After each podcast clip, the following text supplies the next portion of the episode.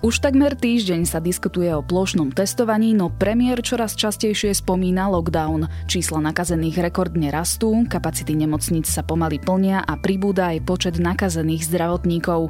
Hrozí nám úplné uzatvorenie krajiny a ľudí v domácnostiach? Je štvrtok, 22.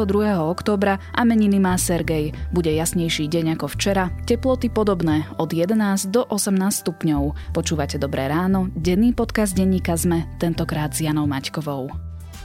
Pre všetkých online maniakov, seriálofilov, online gamerov či homeofficeákov prináša UPC až 6 krát rýchlejší internet 300 za cenu 50 spolu s digitálnou televíziou v cenovo výhodnom balíčku. Teraz len za 19,80 mesačne a k tomu darček podľa vlastného výberu. Napríklad HBO na pol roka alebo smart hodinky, ale aj množstvo iných darčekov. Z UPC bude odteraz každé ráno dobré. Ak chcete ešte viac, klikajte na www.upc.sk.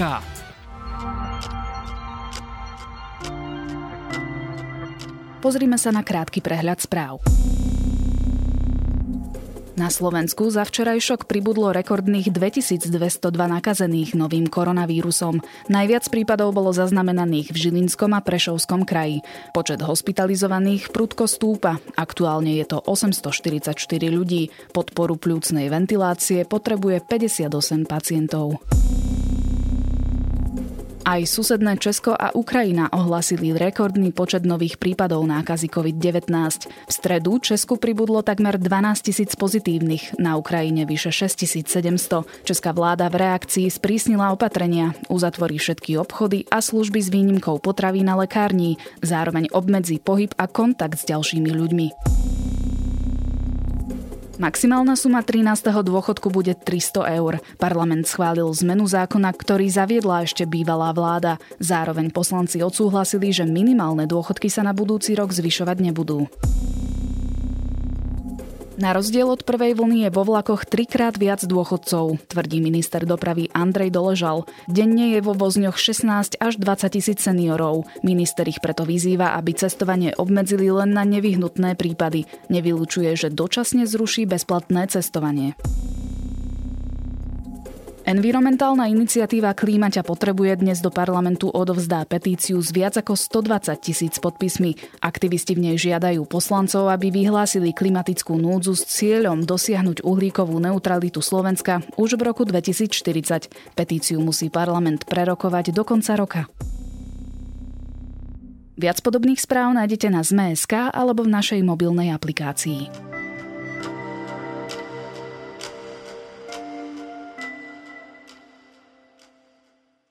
Napriek tomu, že detaily celoplošného testovania sa postupne vyjasňujú, zostáva vo vzduchu vysieť ešte veľa nezodpovedaných otázok. No do diskusie sa pomaly zamiešava aj slovíčko lockdown. Premiér Igor Matovič pripustil, že Slovensko v boji proti novému koronavírusu nie je na dobrej ceste a kopíruje český scenár. Čo chce teda vláda spraviť a je ešte celoplošné testovanie stále v hre? Aj na to sa budem pýtať redaktora domácej redakcie denníka ZME Michala Katušku. Naozaj pozrieme si Českú republiku. Máme krásny príklad, kam sa rúčime, len ideme za nimi ako na jednej, kolaji, e, na jednej kolaji a s odstupom dvoch týždňov. Ideme ako vlak naozaj ktorý, ktorému prestali fungovať brzdy. O, Musíme takže... akýmkoľvek spôsobom ten vlak zastaviť. Michal, ozrejmime si na začiatok, prečo začal Igor Matovič skloňovať slovo lockdown. Začal ho skloňovať preto, že v nemocniciach sa podľa neho a aj podľa informácií ministerstva zdravotníctva zásadne zhoršuje situácia. Nemocniciam hrozí, že im jednoducho dojdú lôžka.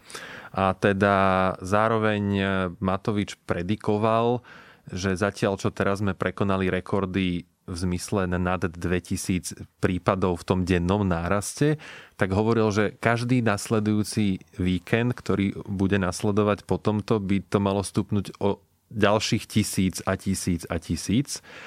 A teda naznačuje, že tá situácia je natoľko vážna, že už nestačia tie opatrenia, ktoré boli zavedené či už 1. októbra alebo potom od 15. októbra, ale že na to, aby sme zastavili šírenie toho koronavírusu týmto exponenciálnym spôsobom, takže jediné riešenie sa začína ponúkať to krajné a úplne posledné a teda to je ten lockdown. No a čo ten lockdown vlastne je? Lockdown nemá podľa mňa presnú definíciu, ale v princípe to znamená zatvorenie všetkého, okrem toho, čo nevyhnutne ľudia potrebujú k životu.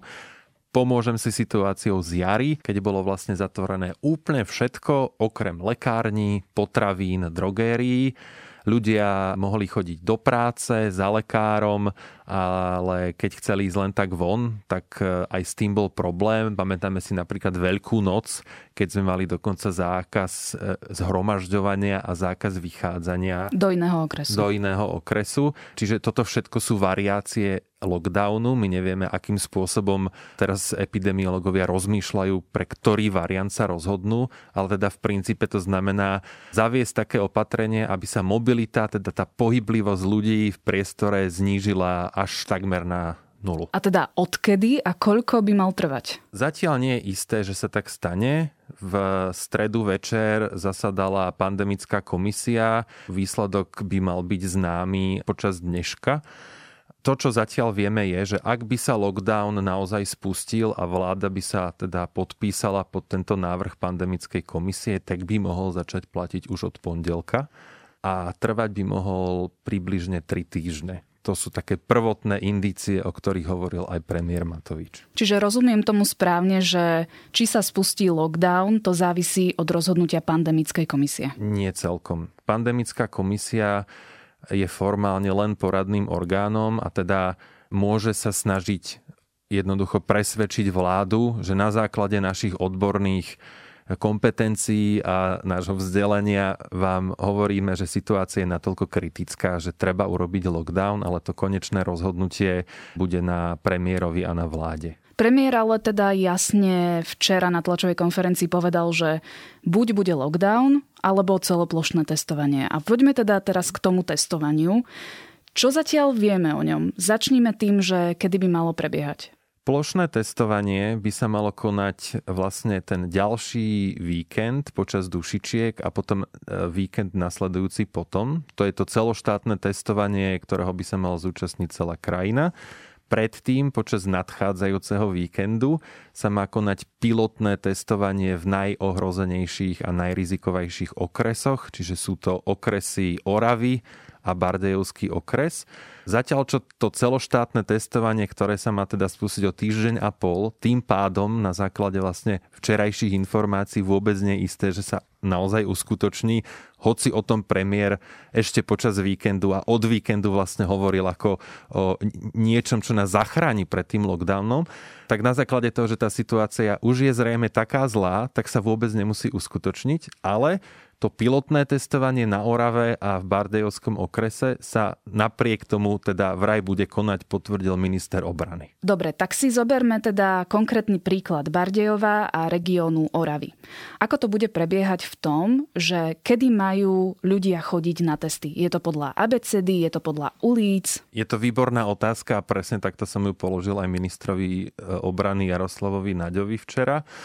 On odpovedal, že čo sa týka väčších obcí alebo miest, tak by v tých časoch od 8 hodiny rána do 12 na poludne alebo potom od 13. do 20. hodiny večer, tak v týchto časových slotoch budú chodiť ľudia na testovanie. V malých obciach budú môcť chodiť akokoľvek, jednoducho prídu tam a uvidia, že či je tam nejaký väčší počet ľudí alebo nie.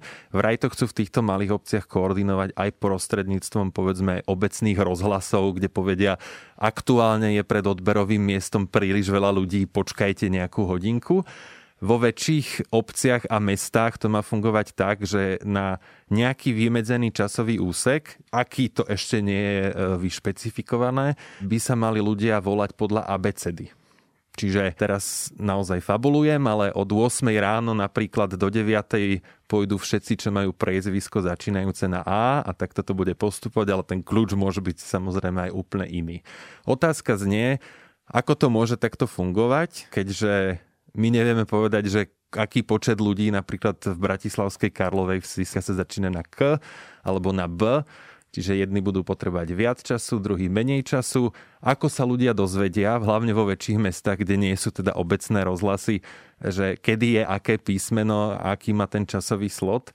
A keď to nestihnú, alebo jednoducho sa tam nebudú môcť dostaviť, či môžu ísť aj v inom čase, na toto ešte presné odpovede stále nepoznáme, hoci teda to pilotné testovanie sa začína na Orave už v piatok. A kde by to testovanie malo byť? V školách, v obecných úradoch, tak ako to poznáme počas volebného víkendu, alebo zvyčajne ide o exteriéry? Armáda alebo teda ozbrojené sily sa veľmi snažia, aby tieto odberové miesta boli v exteriéroch, teda vonku, čo je z hľadiska šírenia infekcie bezpečnejšie.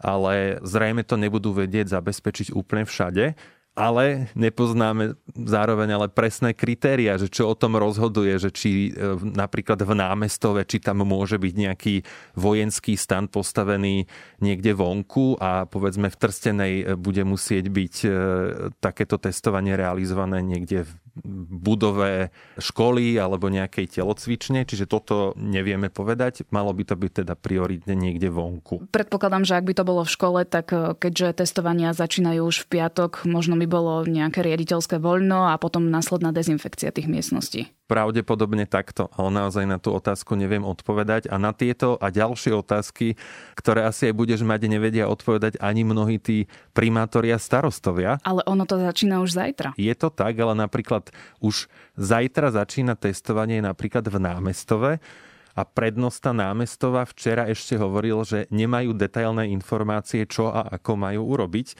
Takže e, preto je to zvláštne, že v tak krátkom časovom úseku sa musia pripraviť na niečo, o čom nevedia, ako sa majú pripraviť. Až by som povedal, že vtipne na to zareagoval primátor Hlohovca, súčasný aj poslanec parlamentu za za ľudí Miroslav Kolár. Jeho mesto čaká testovanie, ak sa teda uskutoční až ten ďalší víkend, ale zverejnil 53 praktických otázok, na ktoré nepozná odpoveď. Naozaj sú tam otázky typu, aká veľká má byť tá miestnosť, e, aby sa v nej nekoncentrovalo príliš veľa ľudí, kto poskytne a zabezpečí hygienický gel, ochranné pomôcky, ako často bude treba vetrať tú miestnosť, či tam má byť ventilácia, alebo tá nesmie byť.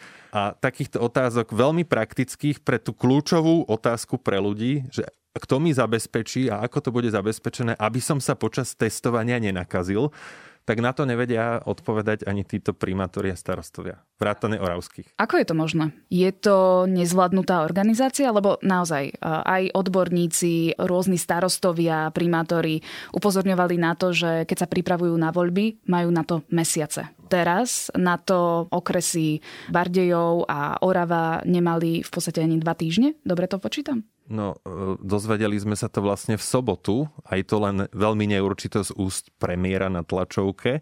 V nedelu k tomu boli dodané nejaké ďalšie, ale nie celistvé informácie, takže de facto e, menej ako 6 dní mali na tú prípravu a majú. Ten čas im beží. No a to, že o tom nevieme a či je to zlyhanie, to sa v podstate dozvieme až e, po nedeli, pretože predpokladáme aj z toho, čo sme informovaní, že tú celú logistiku má na starosti e, armáda, teda ozbrojené sily a je možné, že oni k niektorým tým starostom a primátorom ešte tie informácie nedorazili, ale že napriek tomu armáda vie, čo robí. Viem, že v niektorých obciach už boli e, vojaci v kontakte so samozprávou, kde si vytipovávali či to bude, môže byť v tejto budove, alebo to bude niekde vonku v exteriéri a že komunikovali. Obcí na celom Slovensku je takmer 3000, stovky sú ich e, na Orave a v Bardejovskom okrese, takže treba len dúfať, že tí primátori sa dozvedia a starostovia včas, čo majú robiť a že stihnú potom v tom čase zmobilizovať napríklad dostatok pomocníkov, ktorí majú tým zdravotníkom pomáhať nie pri tom zdravotnom úkone toho odberu, ale pri nejakej administratíve a riadení tých ľudí, ktorí prídu na odber. Zo včerajších detajlov, ktoré zverejnilo ministerstvo obrany, je viac menej jasné, že ako bude prebiehať samotný ten odber pri celoplošnom testovaní alebo pri tom testovaní, ktoré bude teraz prebiehať tento víkend. V každom prípade je tu aj druhá stránka veci a teda tí, ktorí sa nezúčastnia testovania. Premiér Igor Matovič hovorí, že budú mať nariadenú 10-dňovú karanténu.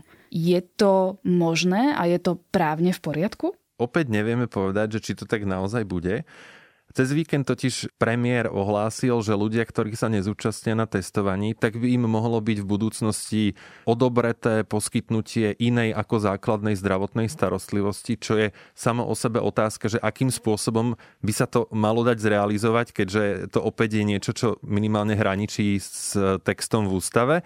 Potom neskôr to ako keby sme upustil od tejto myšlienky, o deň, dva neskôr začal komunikovať, že ľuďom bude hroziť 10-dňová karanténa.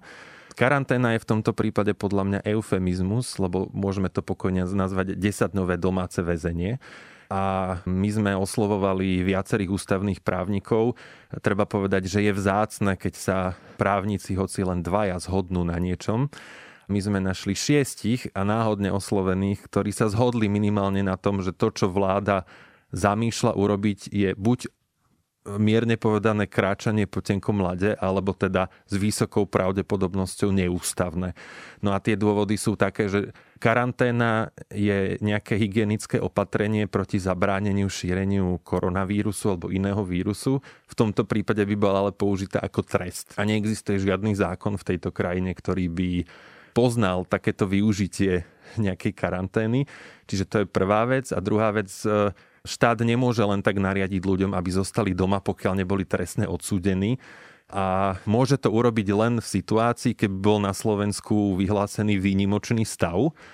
Máme v súčasnosti núdzový stav. Výnimočný stav sa dá vyhlásiť len vtedy, keď je napríklad teroristický útok alebo rozsiahle útoky na vládne budovy alebo široké rabovanie obchodov a podobne, čiže takéto násilné záležitosti.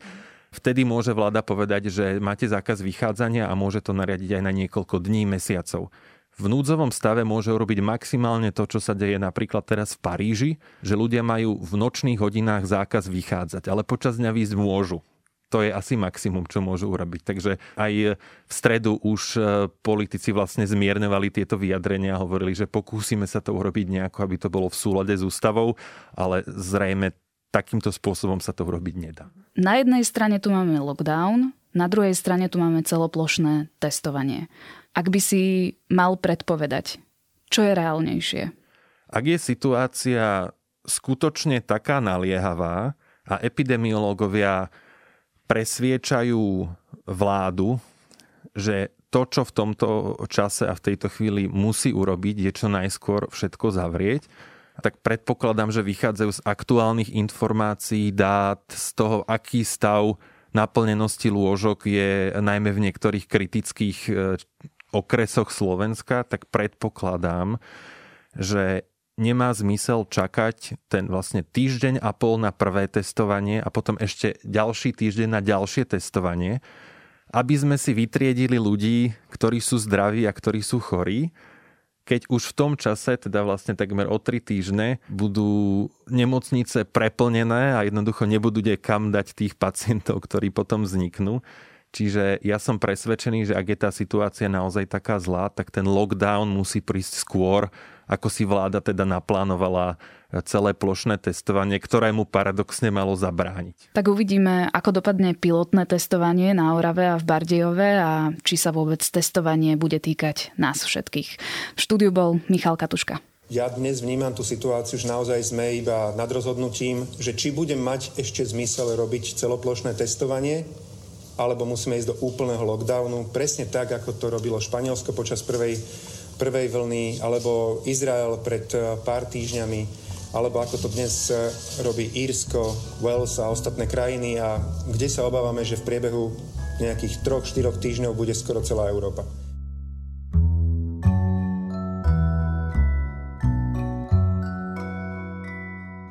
Kolega Tomáš Prokopčák ma pred dvomi dňami predbehol a odporúčal vám skvelú novinku od francúzského producenta Woodkida. No mám pre vás ešte jeden hudobný tip z augusta. Iránsko-holandská hudobníčka Seudaliza vydala nový album s názvom Shabrang.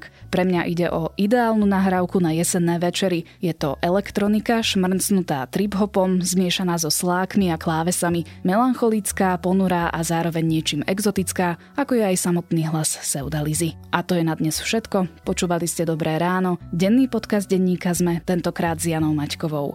A nezabudnite si vypočuť aj nový diel nášho ekonomického podcastu Index o majetkových priznaniach politikov. Do počutia zajtra.